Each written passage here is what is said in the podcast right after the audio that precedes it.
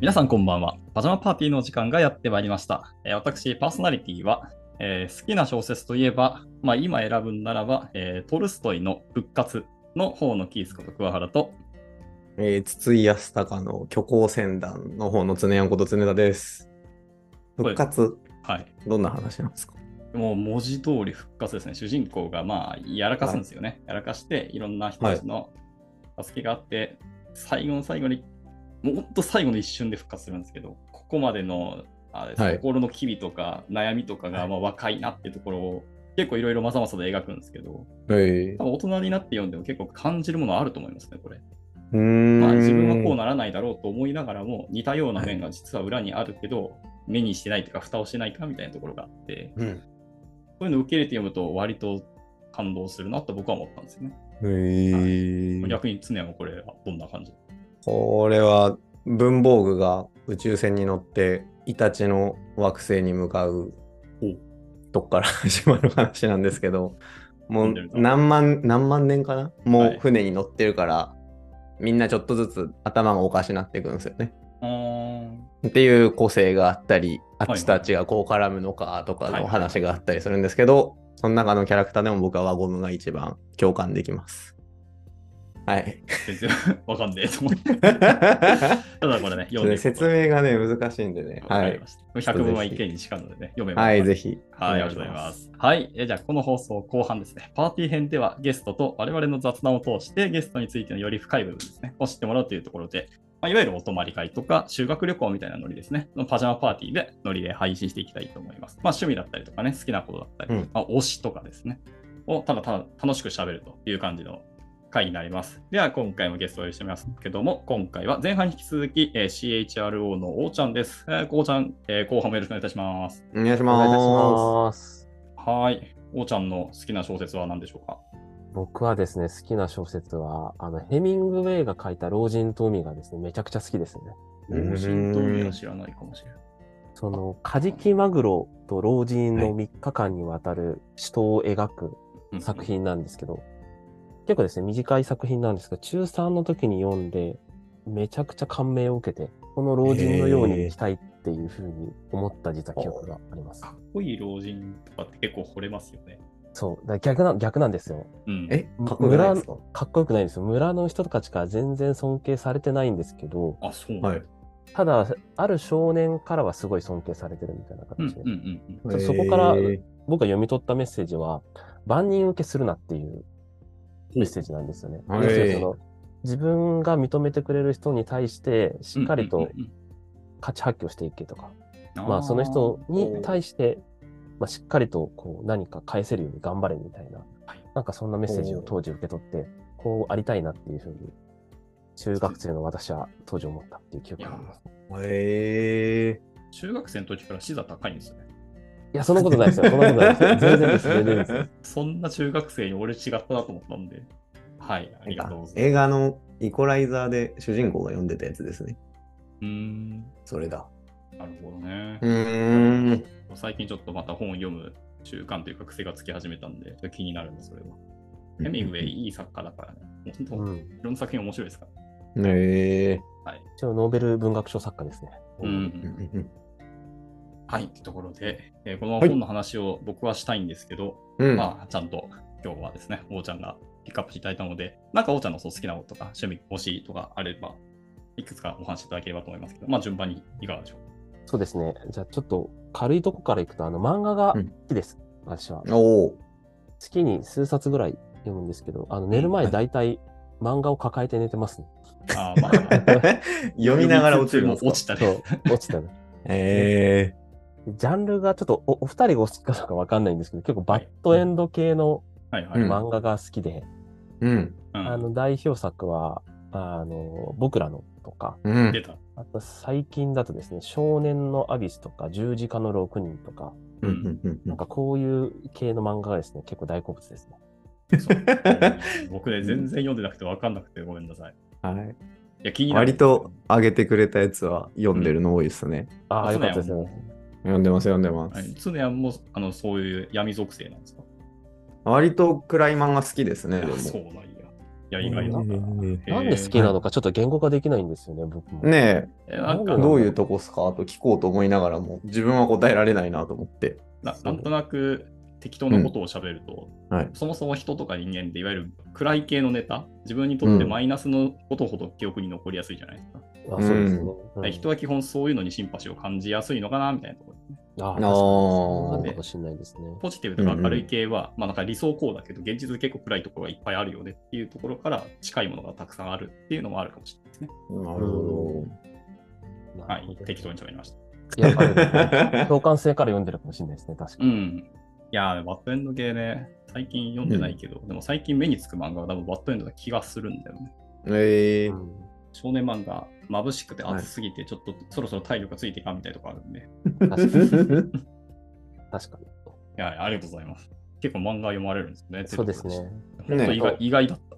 あ、本当ですかそう、うんちょっとなり、なりかっていうか、外見が結構真面目そうに見えるんですけど、うん。あの、割と漫画読んだら、あと音楽も結構好きで、はいはい。はい。結構フェスとかクラブとかに行って、うんお酒飲みながらずっと踊ってる人なので、めちゃめちゃいいじゃないですか。 テンション高えな。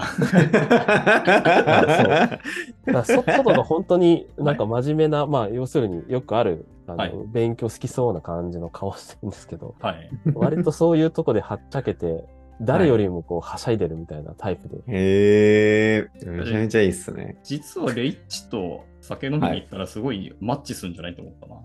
ああそうですなレイレイッチもそういうの大好きだから、本当は。そうですよねそうですうーんね結構そこ似てるんですよね、うん、なんええ、えで音楽とかもそーうの、ん。まあミーハーなんですけど夜遊びとかうんうんヤマとかバウンディとかうんうん。あの、まあ、今流行ってる音楽がすごい好きなので、ちょっと解散しちゃいましたけど、ビッシュが好きで、うんうん。アイドルなんてこれまで無見向きもしたかったんですけど、うん。はい。そう人生で初めてビッシュに感動して、何がひ僕の中でヒットしたのかわかんないんですけど、うん。はいなんかすごいビッシュが好きでした。ええ。えなんか告白してるみたいですけど、あアイナ・ジ・エンドさん、聞いてますか えー僕はすごい知知らない名前がずわーっと連なってるんで、うーんとしか思ってなくて、えうえ。ん夜遊びとアドしか分かんなかった。あ、そう、なアるドほンそうねアドン好きですね。そうなんです。うん。うん。そうあとはキャンプですね。はいはいキはい。おャンプも月に1回ぐらいん友達と一緒にはいキャはンいプはい。場で夜通しワイワイウェイウェイするのが好きで、ウェイウィリムスの、はい先月も友達と一緒にキャンプ場でうん。夜4時ぐらいまであの DJ ブースを持ってってずーっと音楽かけてずっと踊ってました。えーやっぱ踊れた楽しそう。踊りたいんですね。そう踊りたいんですよ、多分、なへー何かから逃げてるのかもしれないですけど、あの、おんちゃんの表現は、実は体から表現したいのが多いってことかな。ああ、でもそれはあるかもしれないでするねほどうんうんう。んそうですね。フィジカルより。うん、そうかもしれないです。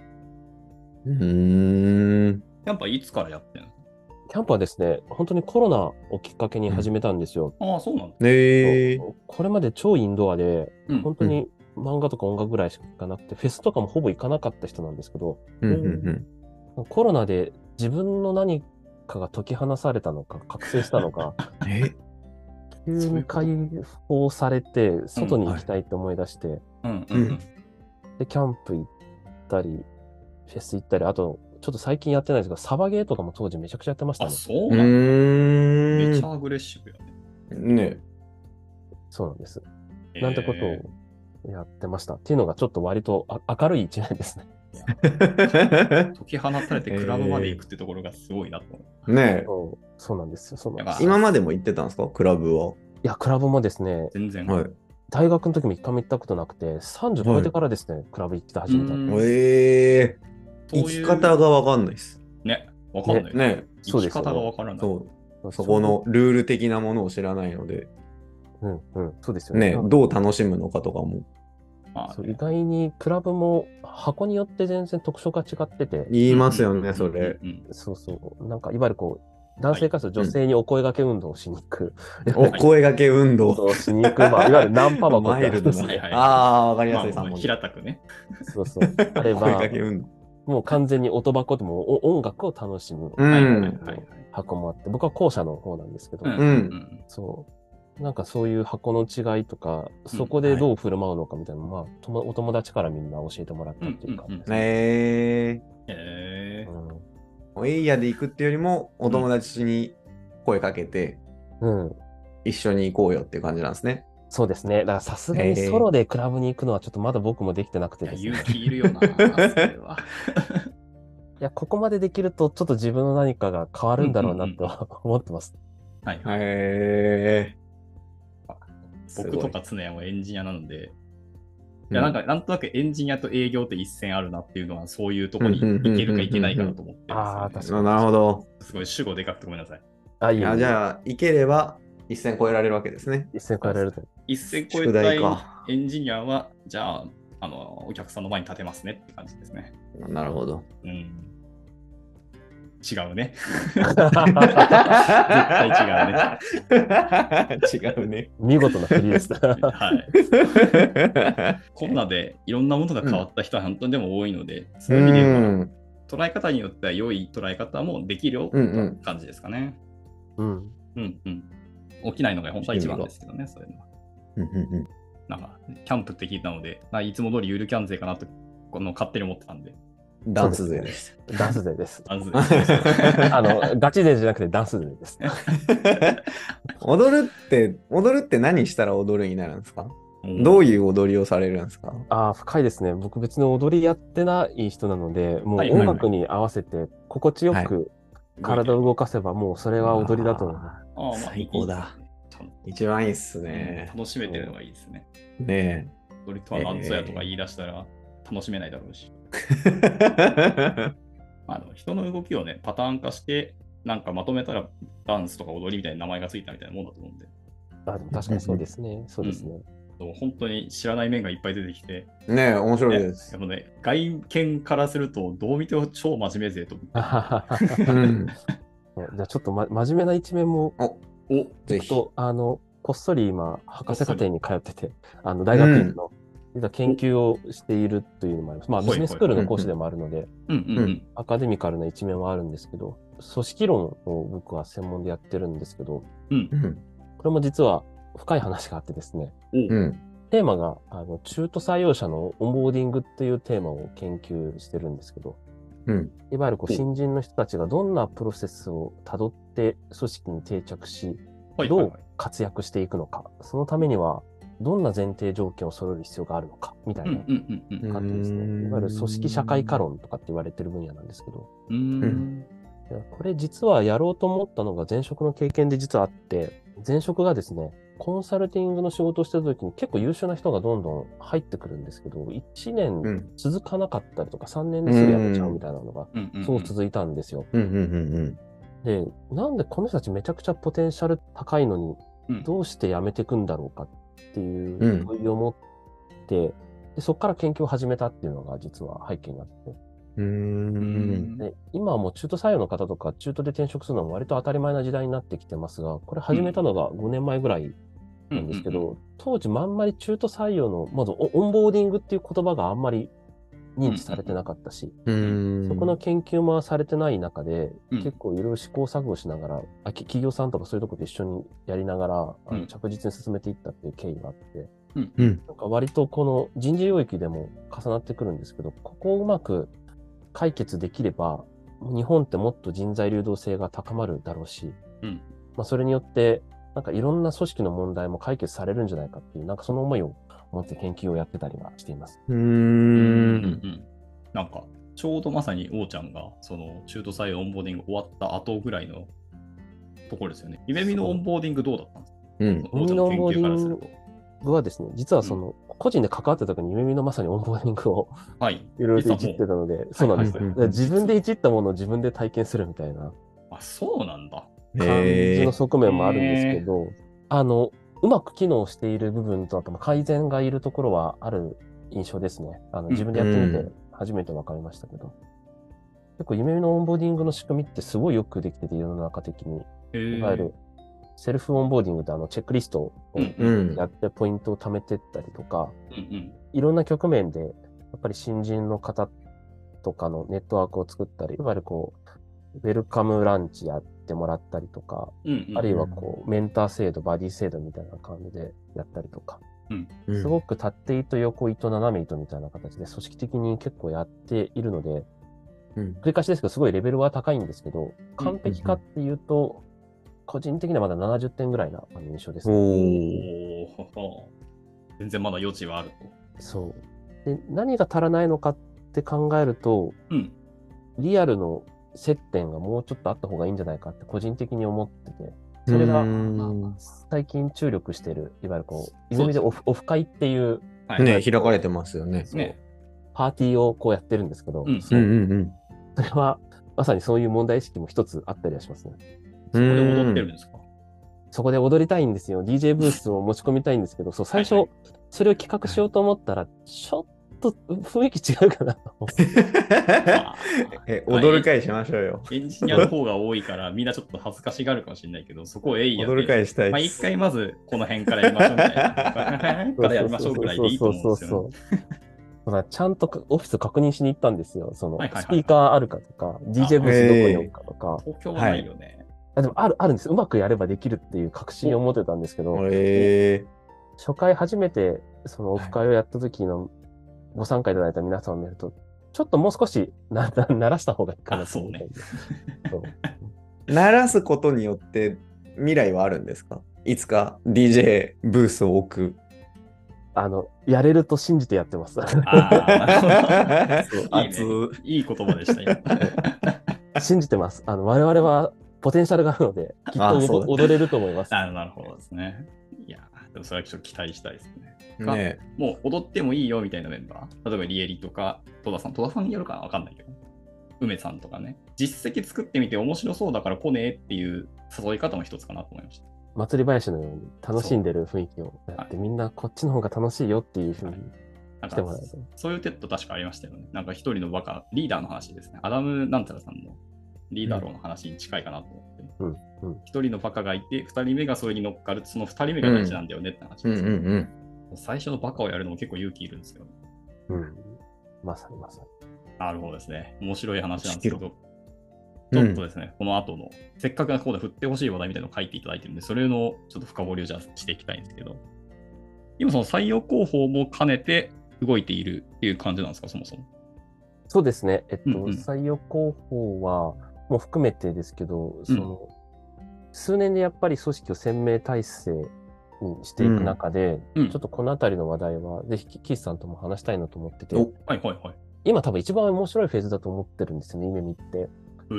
ん。っていうのも、多分ベンチャーとか、あのシリーズ A とかシリーズ B とか、あのあたりって、うんうんうリソースないし、資金もないし、結構カツカツな中でガリガリやっていくじゃないですか。はい。うんでも、夢見って創業もう20年経ってて、それなりにはい、キャッシュもあるし、はいリソースもある中で、こっからぐっと急成長していくってめちゃくちゃ面白いので、採用広報的に、ぜひ皆さん今がチャンスですよっていう、そんな 話と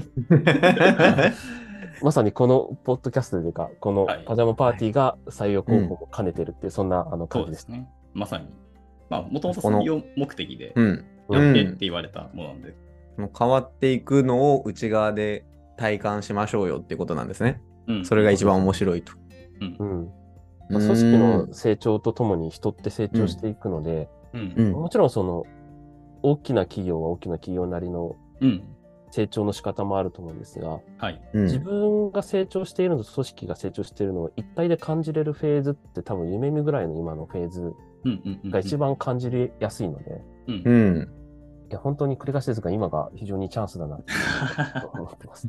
いやでも成長したいと思ってる人がうん最も楽しめる状態なんですね。うんんんそうですね、そうですね、まさにまさに。に。そういう観点はなかなか面白いですよね。うん個人の成長って何なんですかって話もしたいんですけど、うんまだまだ話題ありますよね、きっと今日。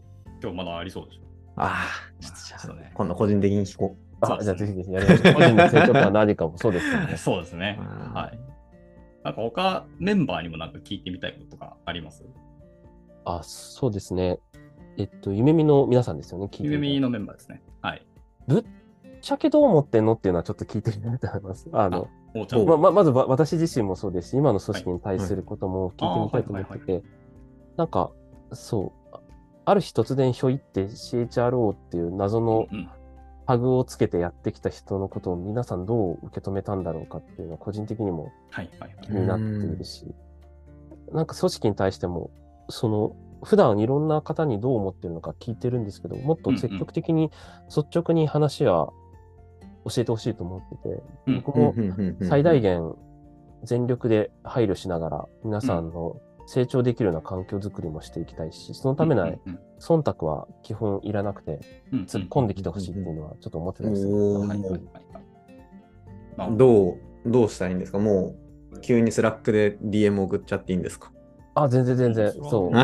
難しいですね。意見くださいって、あまり言う文化がうんそんな根付いてるわけではないし、うんうんでも指名してみると、とうとうと語る人いっぱいいますし、うんうんこれが難しいところですからね。うんうんうんどう捉えられてるんですかね。まあ、僕は、夢見が今まで苦手としてるというか、こうちゃんと戦略、経営視点でのホゲホゲみたいなのをちゃんとカチッとやってくれる、ちゃんと専門でやってくれる人がいなかったので、そういう夢見が苦手としてるところに入っていただいてるので、目に見えないところでめちゃめちゃ尊敬されてんじゃないかなって僕は勝手に思ってます。 うんうんうんうんうんうんあ嬉しいですね。ありがとうござい ます。常山どんな印象ですかえー、正直 CHRO が何の略かも分かっていないレベルで、はいはいはいはいはい。 そうですよね。そういう人もありがとうございます。そありういがうと人うも絶ござ対ね、いいるどんな活動をされてるのかもちょっと申し訳ないんですけど今日お話しするまで全然知らずでいて、まあ、今日お話しする中でもうん。何ですかね具体的にどういう動き方されてるのかうん。みたいなのがまだイメージついてないのでうんなんかちょっと本当に後ろに立ってどういう動き方されてるのかみたいなのを一日密着してみたい気持ちになってます今ます。。あーじゃあ、続編は情熱大陸的な。そうですね。 もうカメラ回すしかないな。面白そうっすよねでもそう後ろついて回ってで面白いと思う。ねこの時ウォーターはこう思ったみたいなことえがあ知りたい知テりロたッいプバーン 出てくるし確か熱いや、いいと思うね。それ、それ普通にドキュメンタリー見てみたいですね。確かに。ねしかえおし互いし分かってないみたいなのね。がうん、 HR をやってる人なので、それは結構ね、ツッコの話とか結構で面白いですね。ういん、うん。や、ちょっと、めちゃめちゃ熱いなっていうのは感じました。うんなんか、真面目なのは真面目だと思いますけど、それをこの熱量とパワーでやっていってるのが、やっぱすげえなと思いましいた、やーありがとうございます。そう言っていただけるの非常に励みになります。ガス切れ起こさないんですかお、あー急に疲れたなーとかう、ん。もう知らんしみたいなならない ですか茶気ありますよ。 ありますぶっちゃけあるえなんかはい。難しいですよね。あの基本、私あんま落ち込まない人なので、うんうんあのずっと熱量高くあるんですけど、もどもどかしさみたいなのもやっぱ感じる、ね、あえー、面があってうん脅かす。言うんだったらやりましょうよみたいなのをうん結構あるんですけど、なかなかやっぱり先ほど、その前編でも話した通り、うんちょっと保守的なところがあるので、ううんんいやいや、や、いそれはやってくださいみたいな感じになるときに、うんおいおいとか、えこうなるかみたいなのをちょちょっと思うときはありますね。 ーえうんー、どうやって気持ち盛り上げていくんですかそうなった時取り戻し方というかそうですね。それはやっぱり志に立ち返るみたいなところで、うんあの、前編でも話した通りなんですが、夢見は僕3000人続く企業だと思ってるので、うん これのためだったらそんなことは、そんなに大したことじゃないっ ていう。はいはいはいはいむしろもっと資産上げようみたいなのをうんうんうん結構気持ちとしてやっていって、本当にそうなんですよね。はいなんかこのあたりが結構僕の原動力としてうんうん仕事をしていますね。うんうんうんうんでかいビジョンを本気で信じるところが原動力になってるんですね。そうですね、本当うに。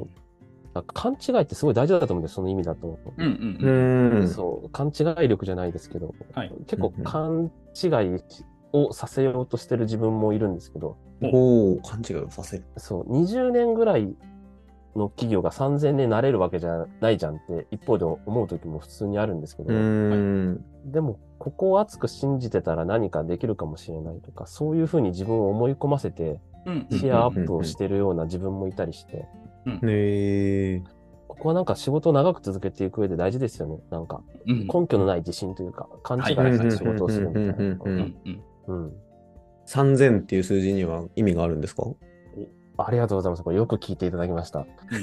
えやった。あの、 根拠がししっかりありまして、おお、知りたいです。それは。あの、組織で一番長く続いているのって、お二人どこだと思いますこの世で一番長く続いてる組織。組織、国とかになるんじゃないですか、やっぱり。ああ、そうですね。組織、もう国も長いんで すけど、それ以上に長く続いているものがあるんですよ。え人人類史。うん、じ人類史人類変えるしかない、うんじ人類まで変えるんじゃないと思ったけど、でもなんか人類中国4000年の歴史とかはらしらって言ってるからな、なんかもうちょっと小さいものだと思うんだよね。えー、続いてる組織。それは組織なんですか単なる集団じゃなくて。ああ、いい、いい視点ですね。これ、ちょっとわか、難しいところもあるんですけど、組織とそ集団。うのえっん。と、宗教とか、特に仏教とかって、そう、30年近くお続ーいてて、あれっなるて仏教っていう、いわゆるこう集団って3000う年んはい。以上続いているじゃないですか。まあ、宗派いっぱいありますけどね。そうん。う。でも基本は経典っていうものがあって、うん。で、その経典をもとにしていろんなところに、いわゆるこう文化された組織みたいなのが作られてて、うん。うん。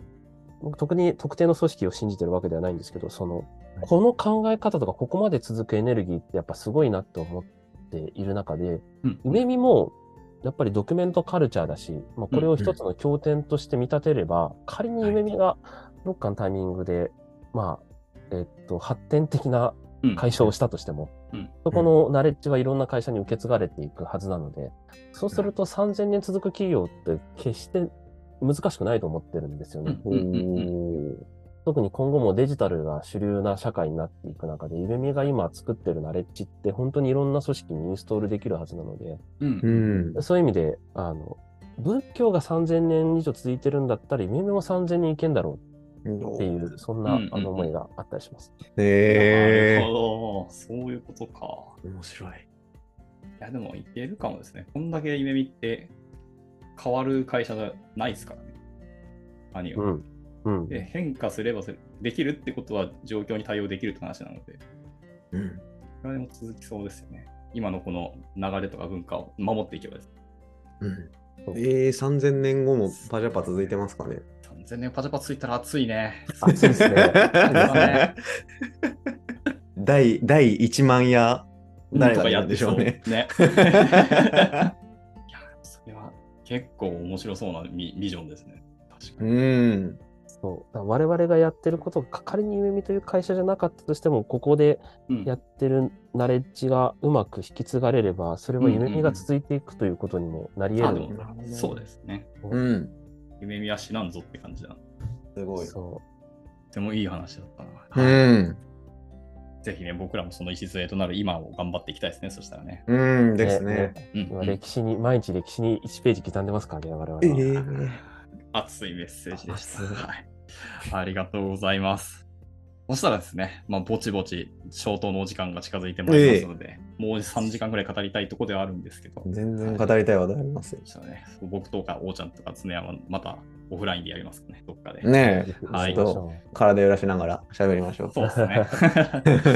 じゃあ、えーと、ここでえー消灯にしていきたいなと思います。本日改めまして、えーゲストは CHRO の王ちゃんとパジャマパーティーをお送りいたしました。また次回もですね、誰かマリでパーティーしていきたいと思います。それでは、王ちゃん、今日はありがとうございました。ありがとうございました。